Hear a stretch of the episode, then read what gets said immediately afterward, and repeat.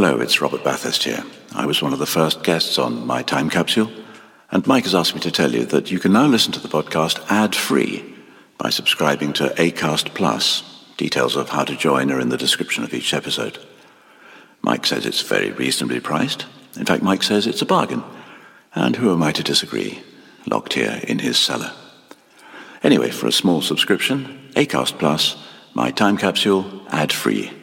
Free. Unlike me. I'm Sandra, and I'm just the professional your small business was looking for. But you didn't hire me because you didn't use LinkedIn jobs. LinkedIn has professionals you can't find anywhere else, including those who aren't actively looking for a new job but might be open to the perfect role, like me. In a given month, over 70% of LinkedIn users don't visit other leading job sites. So if you're not looking on LinkedIn, you'll miss out on great candidates like Sandra. Start hiring professionals like a professional. Post your free job on linkedin.com/spoken slash spoken today. Hey, I'm Ryan Reynolds. Recently, I asked Mint Mobile's legal team if big wireless companies are allowed to raise prices due to inflation. They said yes. And then when I asked if raising prices technically violates those onerous two-year contracts, they said, "What the f*** are you talking about? You insane Hollywood ass." So to recap, we're cutting the price of Mint Unlimited from $30 a month to just $15 a month. Give it a try at mintmobile.com slash switch. $45 upfront for three months plus taxes and fees. Promo rate for new customers for limited time. Unlimited more than 40 gigabytes per month. Slows. Full terms at mintmobile.com.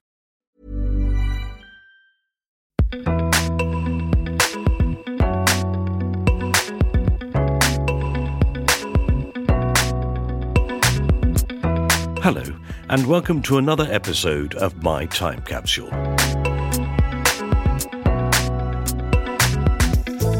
I'm Mike Fenton Stevens, and this is the podcast where people tell me about the five things from their life that they'd like to preserve in a time capsule. Four things they cherish, and one they rather regret and would like to bury in the ground and never have to think about again. My guest in this episode is the actor, writer, and comedian Rory McGrath. Rory's career began after he left Cambridge University and the Footlights, when he wrote for Frankie Howerd and Not the Nine O'Clock News, with his writing partners Clive Anderson and Jimmy Mulville. This led to Jimmy and him writing and performing Who Dares Wins on Channel 4, which led to him, Jimmy, and Denise O'Donoghue forming the independent production company Hat Trick. Rory was a panelist on the quiz show They Think It's All Over for many years and starred alongside Dara Ó Briain and his old university friend Griff Rhys Jones in three series of the BBC's Three Men in a Boat. He then appeared with Paddy McGuinness in Channel 5's Rory and Paddy's Great British Adventure, and he also presented two series of The Lakes for ITV. I spoke to Rory over the internet, which is strange because we were both in the same room. No, not really, obviously. I jest. It's clearly not worth it. So let's find out what Rory would like to put in his time capsule.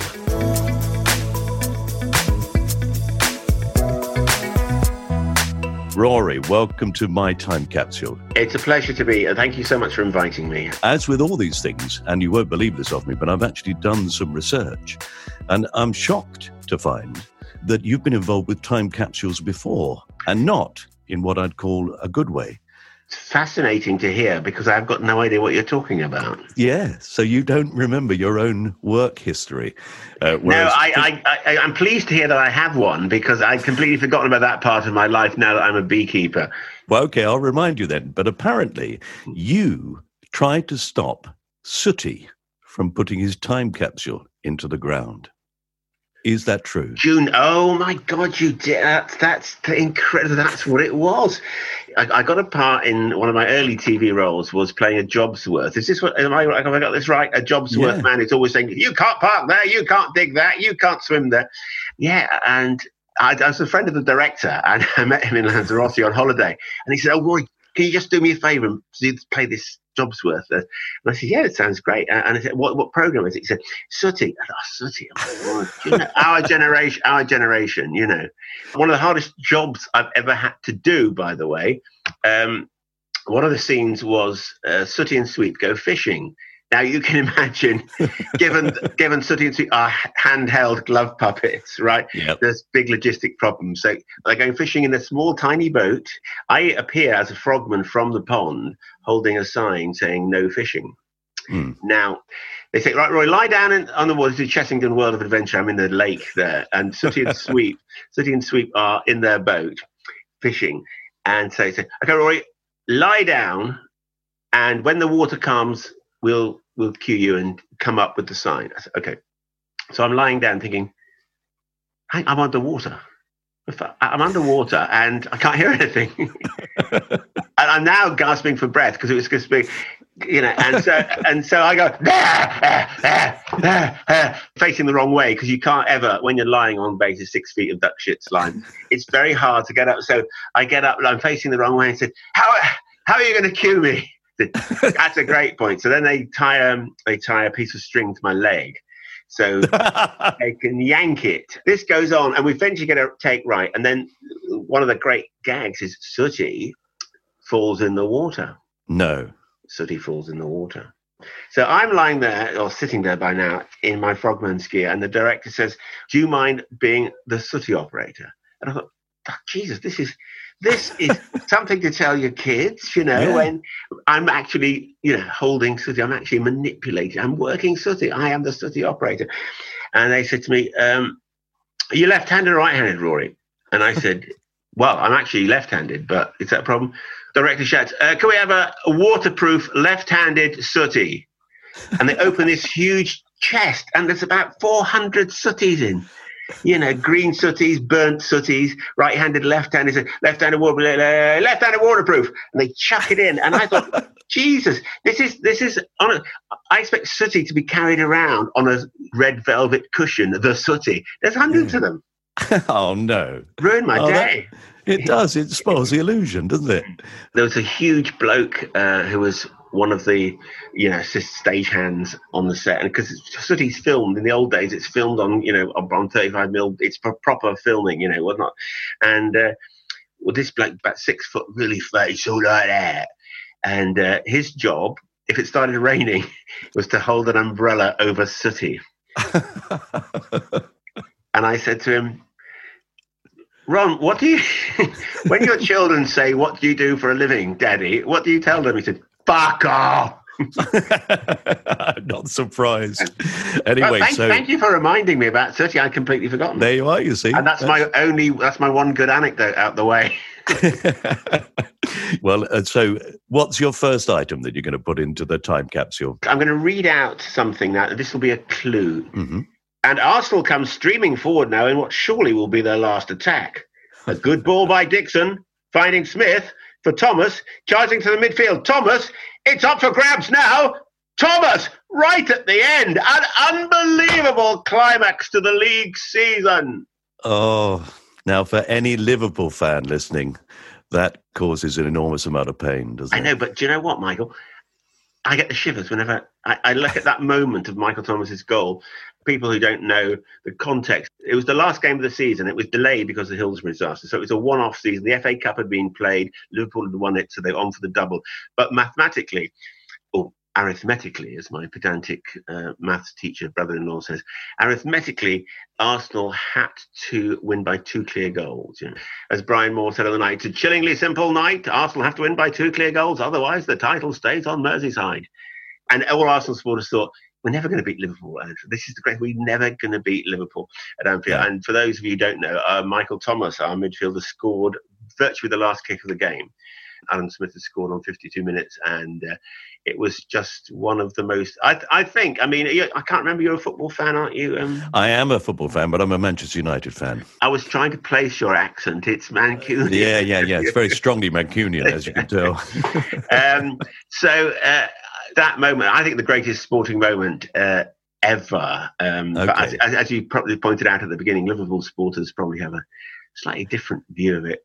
Well, I remember watching that game, and uh, what's extraordinary is that the thing that people maybe forget is that all the Liverpool team were congratulating themselves, weren't they, just before the whistle? John Barnes shaking people's hands, and uh, They weren't. They were one 0 got the down. One 0 down. So mathematically, they could be arithmetically. Excuse me.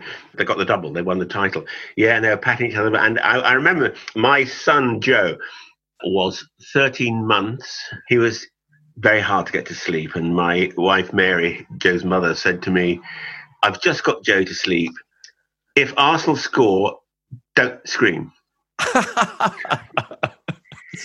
Uh, we're no longer married, by the way. I should point yeah, out. no, probably after that night, I should imagine. Um, Oh, So Arsenal go 1 0 up. Um, Norm, who's this big guy, um, we'd arranged to go for a curry afterwards. Win or lose, we're going to have a celebration curry down the road at a, at a lovely little place for about five minutes walk from my house called the Bengal Brasserie, which ironically is run and owned by Hussein, um, who's a Tottenham supporter.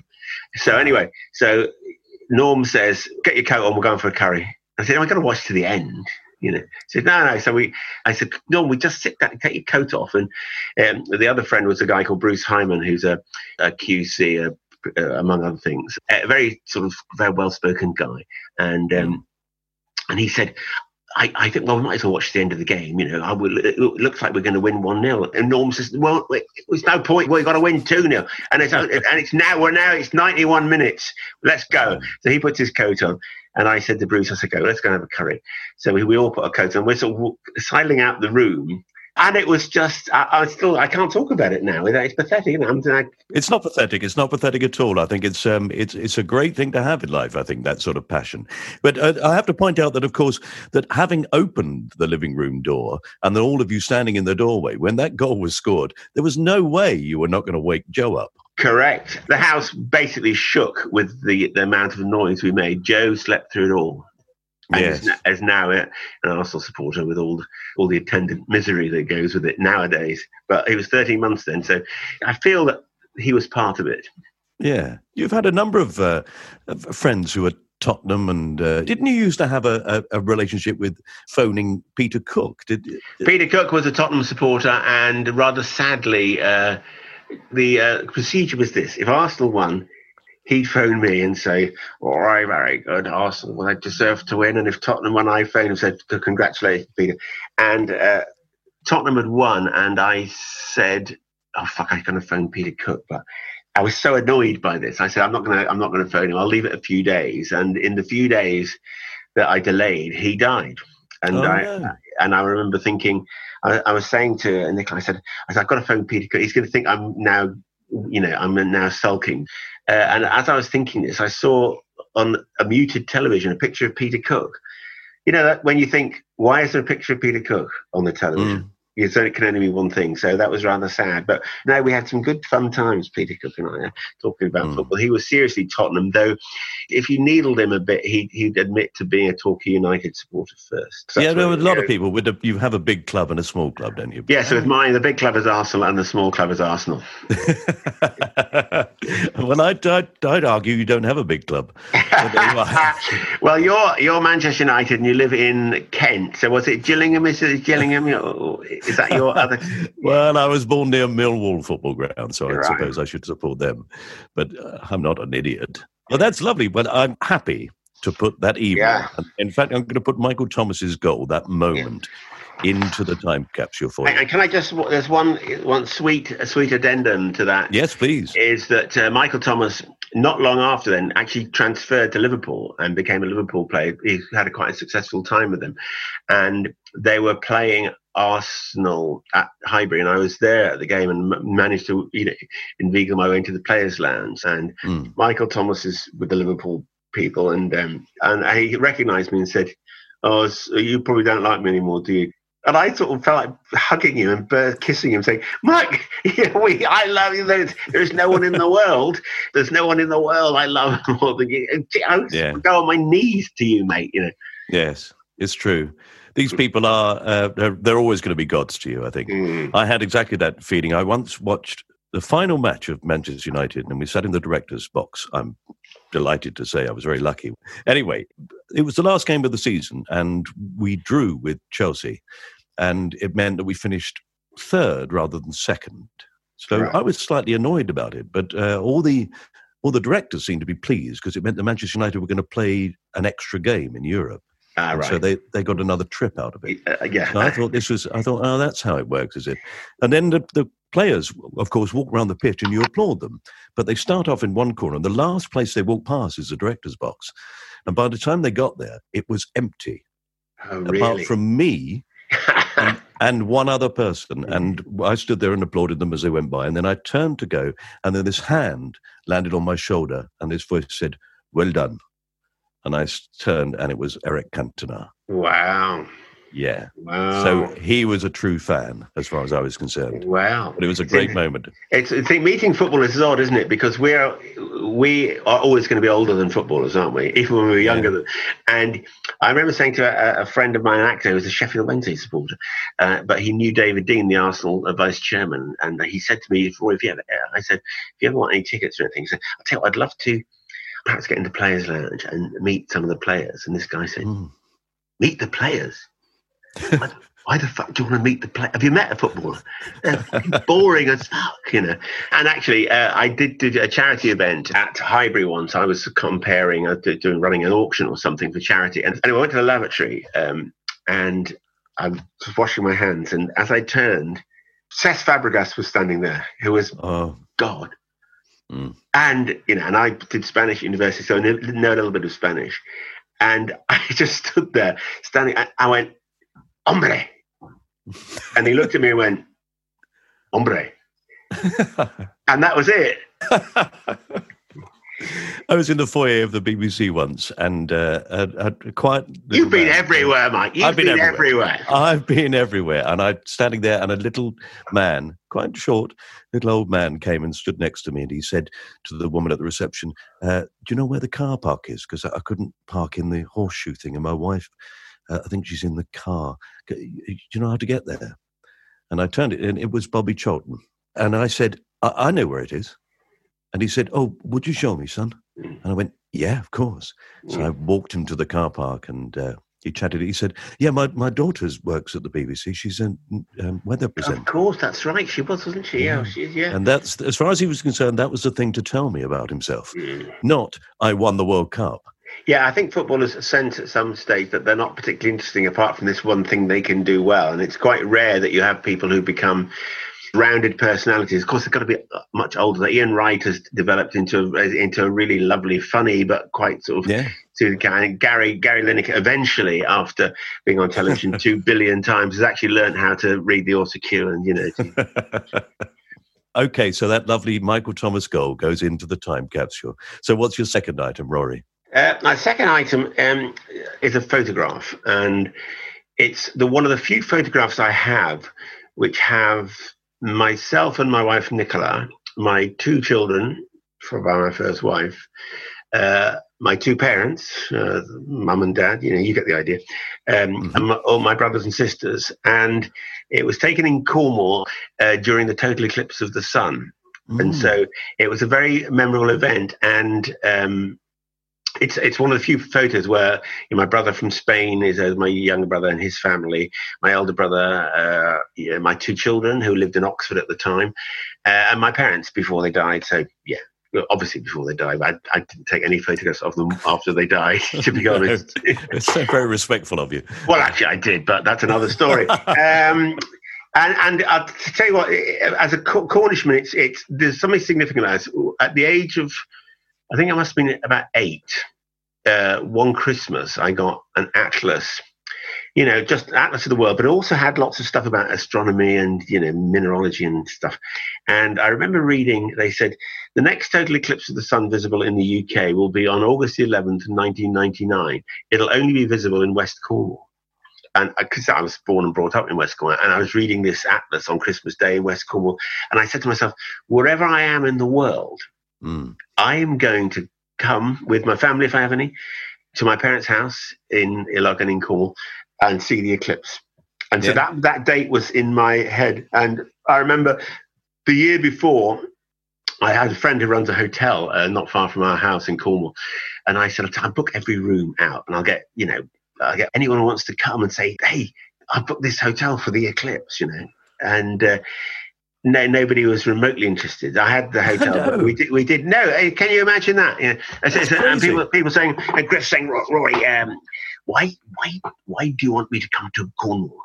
I said because it's the totally. uh, th- th- This is the total. It's only visible from Cornwall. It's you know. It's it's next year, 1999. It's August 11th. It's be, eh, it's my childhood dream that we all get together. But Griff said, so hey, how how how long is it? I said, well, it'll be it'll be roughly two minutes, eleven seconds. you want me to come to Cornwall for four days and stay in a hotel for two minutes, 11 seconds of darkness. Uh, no, so like no, nobody came, but I, we we managed to fill the hotel with sort of uh, friends, and and it was, it was cloudy. It's predictably it's in the middle of summer in Cornwall. It's going to be cloudy, isn't it? Hmm. Uh, so what happened was we couldn't see the eclipse itself. Everything went darker. Um, uh, well, you couldn't see anything at all. We're having a barbecue in the garden as well. It was pissing down with rain, and uh, there's my son Joe who um, watching inside the house on watching on telly, saying, "Hey, Dad, look." There's, you can see the total eclipse of the sun, and this was live from Bulgaria, where they had a fantastic view. I said, Joe, we've come all the way here to to watch this thing live, you know. And of course, at total darkness, I took the photograph for the time capsule, which is has all my loved ones in one picture. How lovely. But you can't see any of them because it's dark. when that happened, I was in France Yeah, and it went like dusk. It was a weird feeling, though. It was a weird sort of light. Well, the strange thing, what, what made it a bit spooky was that uh, about two or three minutes before any shadow, all the birds suddenly landed on the rooftops and all the sort of electric wires and telegraph poles and shut up. And it was Yeah. it was really this is a horror film moment. Like why why have all the birds suddenly perched like it's you know they're going to sleep and then it, darkness came over it and it was it was actually quite quite a spooky thing you know It's amazing, isn't it? How that, how do they know? How do they know that? Because that is before we can sense any change in the light. So, Well, I, I, there's something. In fact, I asked a jackdaw that very day. I said, "How did afterwards?" I said, "How did how did you know? How did you know to to, to roost?" Uh, nothing. nothing. nothing. Should have asked a parrot. yeah. Yes. It was a fantastic thing, I have to say. And I was very tempted. Uh, you should have asked me. I would have come down. I'll tell you what, mate. There was a room spare. You know, there was a room Oh, spare. no. It's a nice thing because of this sort of eight-year-old fancy about. My God, there's this book which is an atlas of the world that mentions West Cornwall specifically. And August 11th, 1999 is such an easy, you know, and it was 11 o'clock as well. So it was, um, it, I got very excited about it, but people sort of looked at me rather, rather pityingly and saying, yeah, it's a very big event, Rory. Yes, this, uh, this two minutes, 11 seconds of darkness, which has preoccupied you for years, Rory, apparently. No, I, I'm on your side. I have to Thank say. you, mate. Mm. I'm completely with you. I think that those magical things that you discover as a child, and then actually eventually getting the chance to fulfill them, that that's well worth doing. Yeah. It really is. I don't think there are many from my childhood. But I, as a teenager, I went to see the Royal Shakespeare Company, and then I waited until I was uh, 58 before I worked for them. And actually, Right, the really? first night, first night of going on stage at the Royal Shakespeare Company for me was quite an emotional thing. And everybody kept saying, "Are you all right?" I said, "Yeah, no, I'm, I'm fine. I'm fine. I, I'm not nervous. I wasn't nervous at all. I was very excited." But it was the the idea that all those years ago I dreamt about it. I'd stood on that stage as a teenager and thought, what? That's what I'd like to do. That's what I'd like to be. And so I waited all that time. And then, you know, at the point where you think, well, this is not going to happen, suddenly the opportunity occurred. Wow. And, uh, and there I was, you know. When, when you were, when you were, can I ask you a question? When you were a teenager standing on that stage, Mm. um, was there a production on? Did they say, "What's this teenager doing"? hey, get off. Get off the Who is he? Who is he? no, I went for a tour after having seen Ian McKellen and uh, Francesca Annis in, in Romeo and Juliet. Can we say Mike, Michael Fenton Stevens is a uh, an RSC act? Can we say he's a Royal Shakespearean? He's performing in this podcast with kind permission of the Royal Shakespeare. Yeah, that's right. Yeah, That's what they used to say at the end of radio programs, isn't it? yeah. I think it's lovely also that you treasure that photograph of your family all together. You know, that, that doesn't yeah, happen this, very this often. blur, blurred, blurred. I mean, Blurred, that, that, that blur, that dark bit is that my dad, or eh, that dad, it's, it's my dad, I think, yeah, or, Or- my wife, or my wife, yeah, or, or is it the barbecue? All right, well, we're going to put that photograph into the time capsule and uh, preserve it for you forever. So, what's uh, what's number three? Okay, we're going to take a very short break here for some ads, the things that help to pay for the making of this podcast. So, thanks for your indulgence. See you in a sec.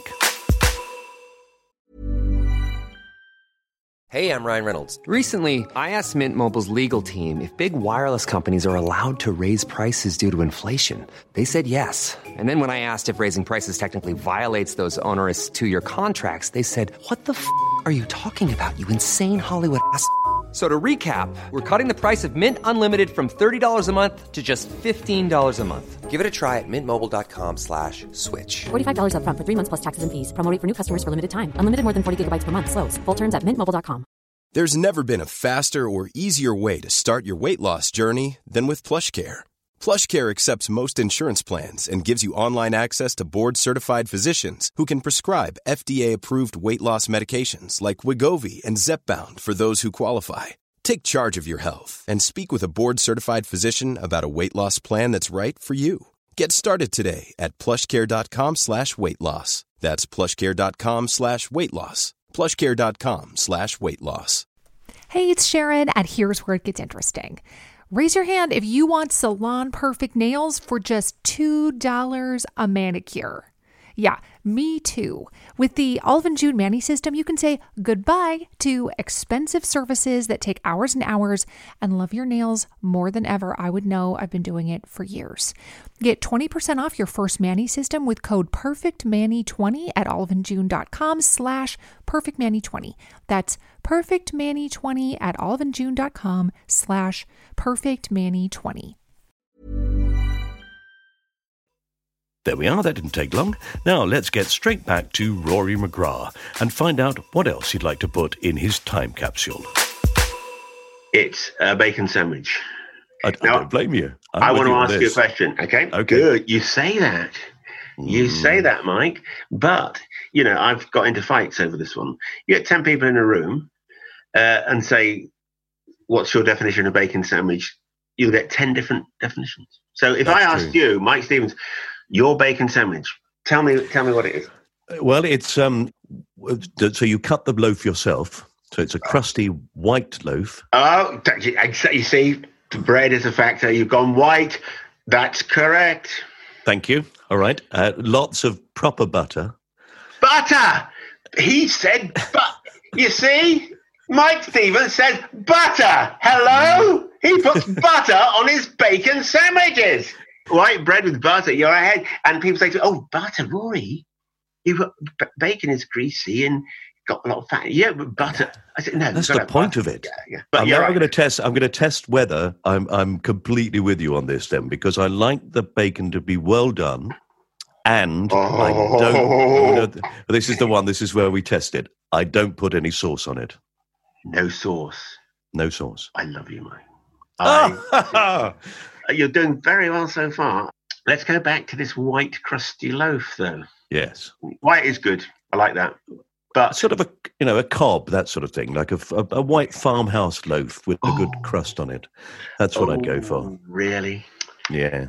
I think you really meant I want two slices of really shit bread, spongy, mother's pride, Mother's m- pride. mighty white, spongy bread. I think that's what you meant. Is that what I meant? And that, that's Yeah. what I meant to say. Yeah, I wouldn't want a really classy home baked loaf. So is that yours? That's your choice. Wait, hang on, we haven't finished yet, mate. Oh, okay. Well done, white bread. Well done, butter. The bacon. Now, are we talking smoked, streaky, green, well done, crispy? Smoked or And, unsmoked uh, is the big one. Uh, unsmoked. We're getting a round of applause. Yeah, go, Mike. Yeah. you, you got, you're getting a big hit rate on this one. we talking streaky, we're talking back, we're talking middle. No, no, no, no, back. He's done it again. He's got, you're going to get to the, like, you know, you want to be a million, you're going to get to the, and now for a million. Now your final question. Right. So um, now, but you would go back to what you said earlier. You said, "Well done." Yeah, not not crispy. I would say. Not crispy? No, Oh, no. okay. Just I like it so it sort of goes slightly firm in places, as it were. You know, I like the rind to go slightly brown. Oh, do you know what you've just done? Right? You've just You haven't- mentioned rind. You've Ah. just mentioned rind. You want it to go slightly firm, the rind. Right. And what does that? What does that tell me about you, Mike? It tells me that you leave the rind on, which is another round of applause. You're doing. I can't believe this. Yeah, you're getting through this, mate. Although th- there are there are people listening to this who are just shouting and saying, "What are you talking about? This is rubbish." But I'm you're quite you- right. You are quite right. That, that's This is your bacon sandwich. though. This is your bacon sandwich. This is why we started, because you know, I've, I've spoken to people that, um, oh, bacon sandwich. He said, I said, well, um, the bread has to be not too well toasted. I said, excuse me, What? did I say toasted bacon sandwich or did I say bacon sandwich? You know, I'm glad it doesn't mean much to you. That's the important thing. yeah, I think you can get it's a, it's a first world luxury this problem, isn't it? So yeah, so how are we doing? So we know so you've you actually done very well, and that's it. But yours though is mother's pride. That's the thing I got wrong. shit white bread, shit white Shit bread, white bread. butter, back bacon, unsmoked, rind on, rind a bit firm, um, not too well done, not crispy, and no sauce. Well, I wasn't. I wasn't far off. Brilliant. We should have a bacon sandwich together. I, I then, tell you when we should, and when we find this time capsule, we'll be fighting over it. We'll be fighting over we will be. All right. Well, I'm going to make you a lovely bacon sandwich to your recipe, which is Mm. clearly the correct recipe, uh, and then I, I'll I'll wrap it in that silver foil. Just I think, yeah, that, that's a good idea. I quite like that as well. Okay, uh, that's brilliant. Okay, Rory. So we've got two items to go. What's your next item? I wanted to put scratching my ass in the time capsule because it's something that gives me a lot of pleasure. Um, I didn't mention that. I'm not putting scratching my ass in because I think it's crude. It's crude and unpleasant. and therefore, you wouldn't mention it. No, Uh, yeah. obviously not. I wouldn't mention it and then not put it in, obviously. Um, what are you going to put in instead? I'm going to put in my first ever full size guitar Right. because the first full size guitar I got was a, is a Yamaha FG140. If you're making notes, um, and it to this day, it's got I've got eight guitars in this house. Um, which you would think is excessive. For someone eight who can't play the guitar, you think that's a lot of guitars to have, you know. Um, but this first one I have, which I got when I was about 16, so that would have been, oh dear, I've, I've, I've, I've lumbered myself now. Yeah, Over 20 years ago. over 20 years ago, uh, and it's still got the best tone of all my guitars. When I when I play one of my three chords on it, it's it's still got the best tone. Mm. Uh, and it's given me a lot of pleasure playing the guitar. Uh, it hasn't given many other people pleasure, but it gives me pleasure. And um, you know, I like writing songs, uh, some serious, some funny, um, and I have it here. I have it here, so I can give. Oh, Okay, well, give us a give us a bit of the tone. Yeah, it's, uh, so that that's Lovely. like that, and and it is. Uh, I always I think of you as associated with the guitar. Actually, I always think of you and the, the songs that you've written over the years. mm, And to this day, that uh, I'm going to sing a song. It goes uh, C D G C D F G. Not very good lyrics, but it's a great tune. Something like that. Ah, yeah, I did. Yeah. You say that? I used to say when I was I worked with uh, uh, a wonderfully um, I sound like Stephen Fry now, extraordinarily talented, uh, splendidly, splendidly talented. Uh, uh, musician called Philip Pope. I don't know if you're familiar with Philip Pope at all. Mhm. I'm sure you may have come across him in your work. Um, we we did this show together, Short and Curly's. It was going to be called because because he's short and I'm curly. We had to change that to baldy and fatty later on. Um, we first met um, musically. We were in a band called uh, a blues band called Blue. Uh, got fed up with that, so we changed it to a reggae band uh, called Reg. Uh, and then we changed to a country band. Uh, we just couldn't couldn't think of a name. Uh, we, Uh, no, I'm lost as well. I've no idea. So that yeah, so we and as you know, Phil and I put together this country and western band uh, for the Edinburgh Fringe in 1991, and we went back in 1992. I like country music because a it's easy to play and it's lyrical. It's one of the few genres of music which actually is lyrical, like folk music, I suppose, is as well. But the lyrics. So, if you want to do verbal jokes, country's a good vehicle for that. Yeah. Also, it has that sort of um, that seriousness about it, Mm. which which is very simple, isn't it? Uh, which is, I suppose, a good way of setting up a joke, isn't it? Exactly. Yeah. I mean, and, and in country western people are not. They're not shy about mawkishness and No. and simple sentimentality and things Yeah, like yeah, that. I was talking to a guy called Phil McIntyre, who's a promoter in a bar in London, and I was, you know, we are all quite merry, and I said, "Hey, you put on shows, don't you, uh, Phil?" And um, he said, "Yeah, yeah, yeah, yeah." So why? I said, "I've got a great idea. Can you put my my band on?" He said, "Oh, I didn't know you had a band, Roy."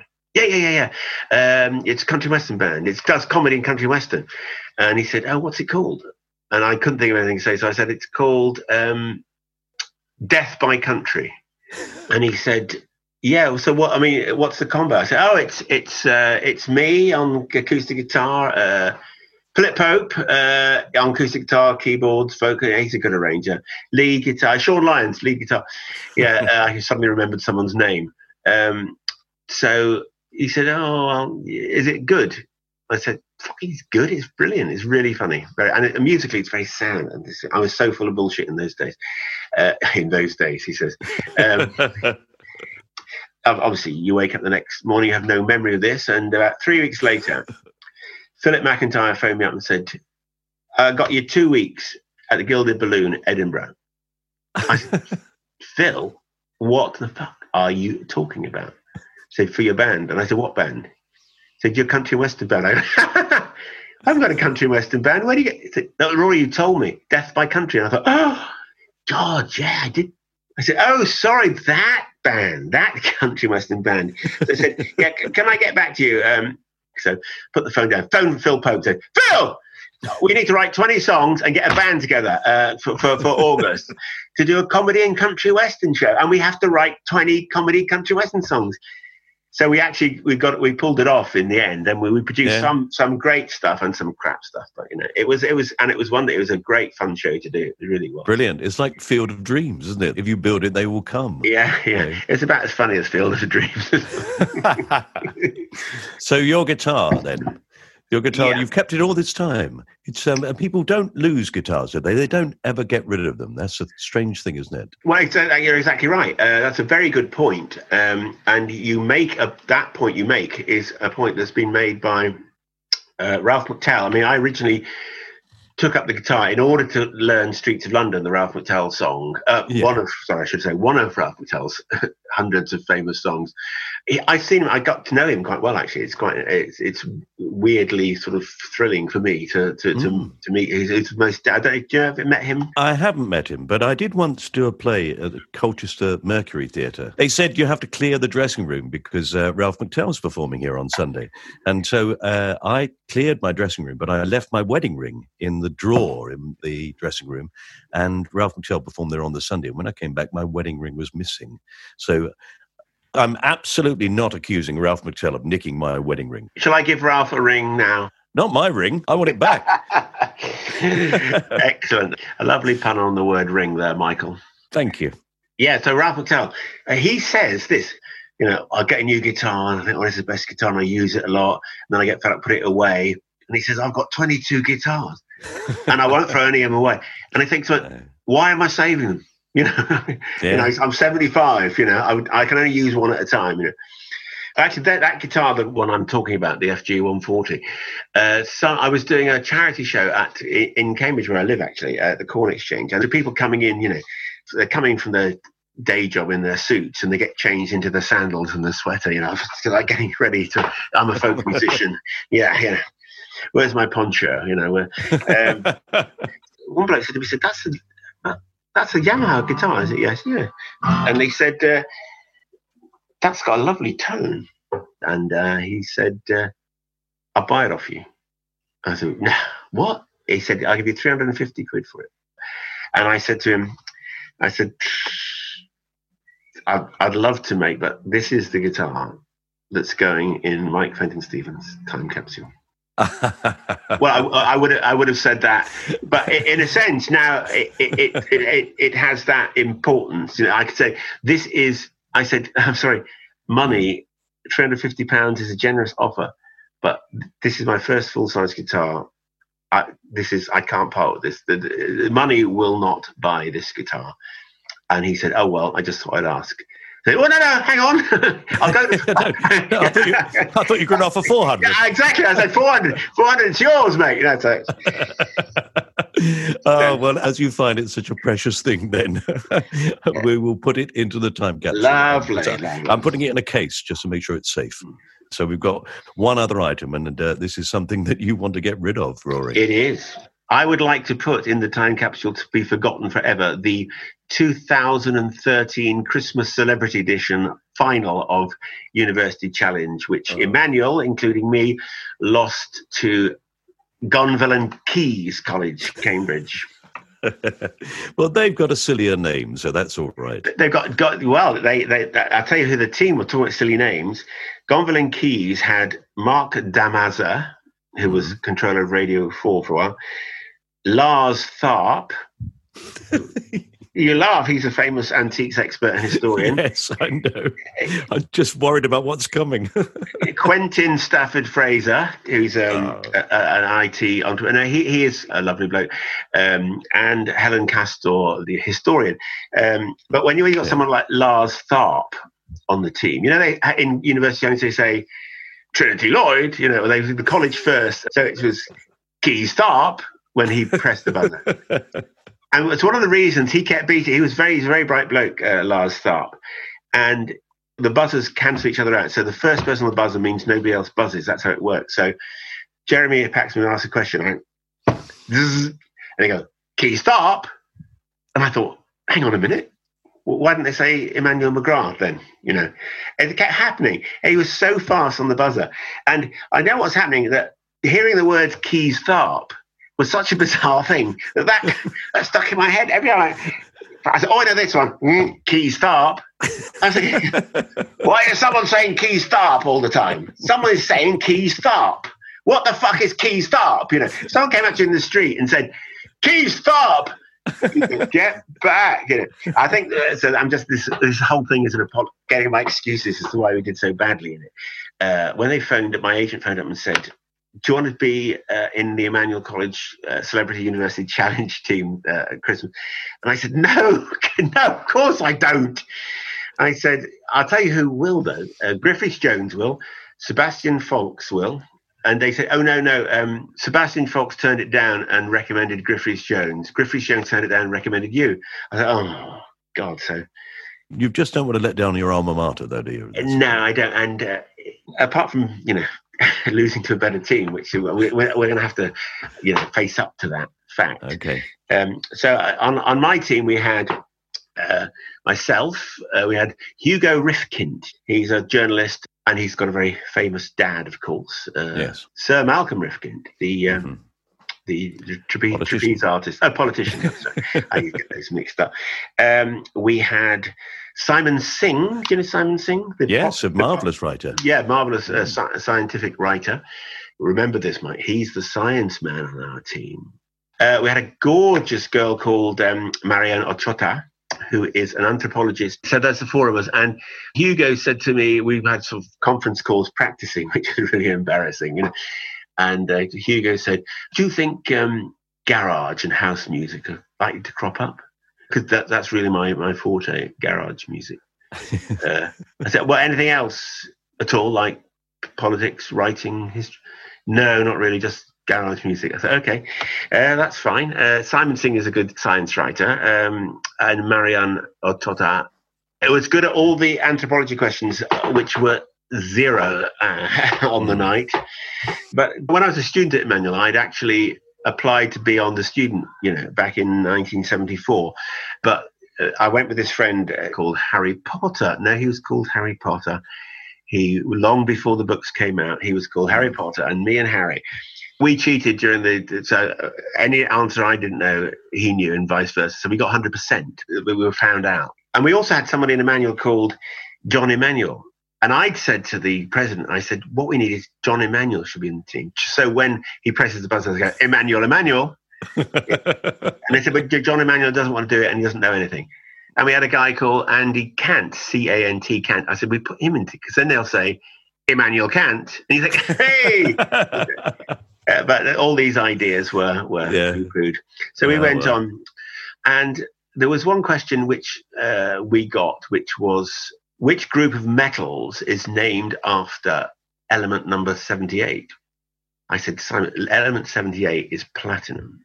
so they must be called the platinum metals.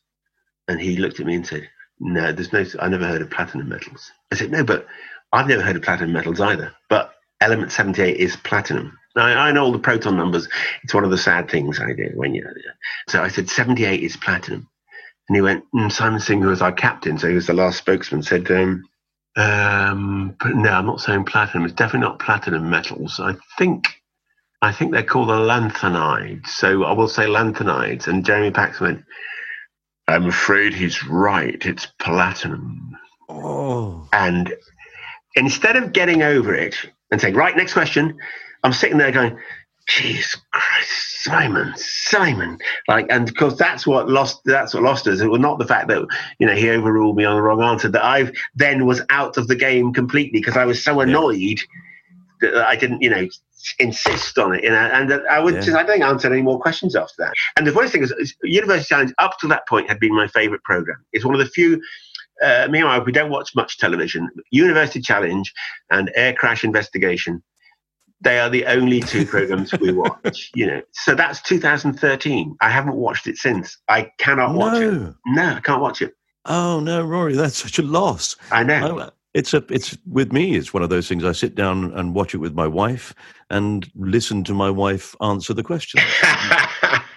I could never do that program. I'd be absolutely useless. But um, having taken that risk, made that big jump, that leap into, okay, I will go in it, because so many people would just, as you say, your first reaction is, no, I'm not. gonna- No, I'm not stupid. If I was recommending someone to do it, I would recommend you because you've always dear. been, you've always been that person who just has this extraordinarily broad knowledge, and that's what you need. Yeah, full of shit is what you're saying, Mike. Isn't it? That's right, it's yeah. always been full of shit. Um, yeah, I know. I say, you know, people phone me up and say, "Do you want a university?" Of course not. I'm not stupid. I'm stupid, in fact. Yeah, it turns out you are stupid. All right, so we're going to take that um, that act of complete stupidity, and we're going to lock it away for you, Rory. So it's uh, it's gone. I've met him a few times since, you know, and he has no recollection of it at all. I say, Simon, element number 78, platinum. And he goes, well, sorry, what do you mean? That's, you know, Oh. the question in the University Challenge he said, oh, yeah, did we? Oh, yeah, because you, you were in that, weren't you, with me? And I oh. think, yeah, he's like, you remember the fucking program. And it's, I, it's, I, it's like a fucking stain on my soul. It, I live with this. I live with it daily. I can't see a 78 bus go past. So I think I've heard platinum. well, I would have recommended Simon Singh's book about the maths in The Simpsons. Oh, that's a great. That's a great book. It's a Yeah, but no, we're not. No, that's it. Don't read it. Please don't read it. I'm going to tell all the listeners. all right. Thank you, Rory. Well, we're going to seal up the time capsule, and there you are. Things are safe or hidden, one or the other. So thank you very much for being in my time capsule. It's been lovely to talk to you. No, it's always a joy, Mike. Always a joy. Thank you so much for having me. You have been listening to My Time Capsule with me, Mike Fenton Stevens, and my guest, Rory McGrath. You can listen to this episode again and all other episodes by subscribing to this podcast on Acast, Spotify, Castbox, Apple Podcasts, or whichever podcast provider you personally prefer. If you want more information about past and future episodes, you can follow us on Twitter, Instagram, or Facebook. You just search My Time Capsule or Fenton Stevens, and it'll take you there. If you have the time, we'd be most grateful if you would rate this podcast and maybe get creative and leave a small review. No hyphen in Fenton Stevens, by the way. You could leave a review like this one. Um, this is from someone who calls himself Peased Off. Don't know why. Um, it says, What I really hate about this podcast is the way they keep banging on about reviews all the. F- oh, right. Um, oh, um, well, maybe this one then. Um, a listener called Stick Your Reviews Right Up Your. Yeah, maybe not. Um, no, you don't have to write a review. Bye.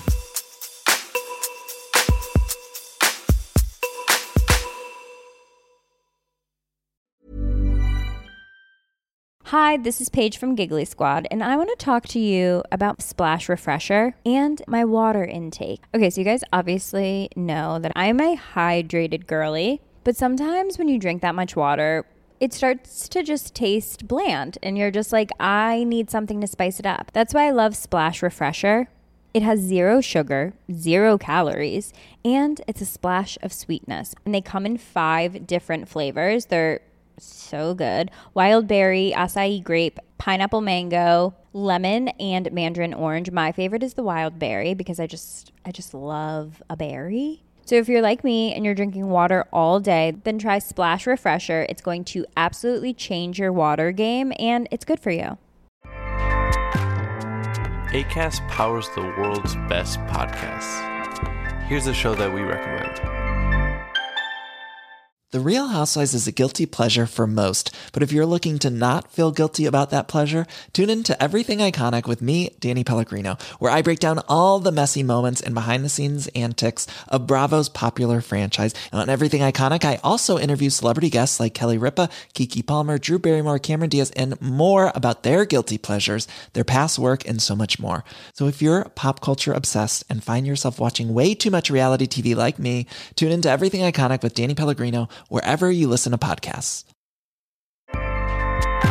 ACAST helps creators launch, grow, and monetize their podcasts everywhere. ACAST.com.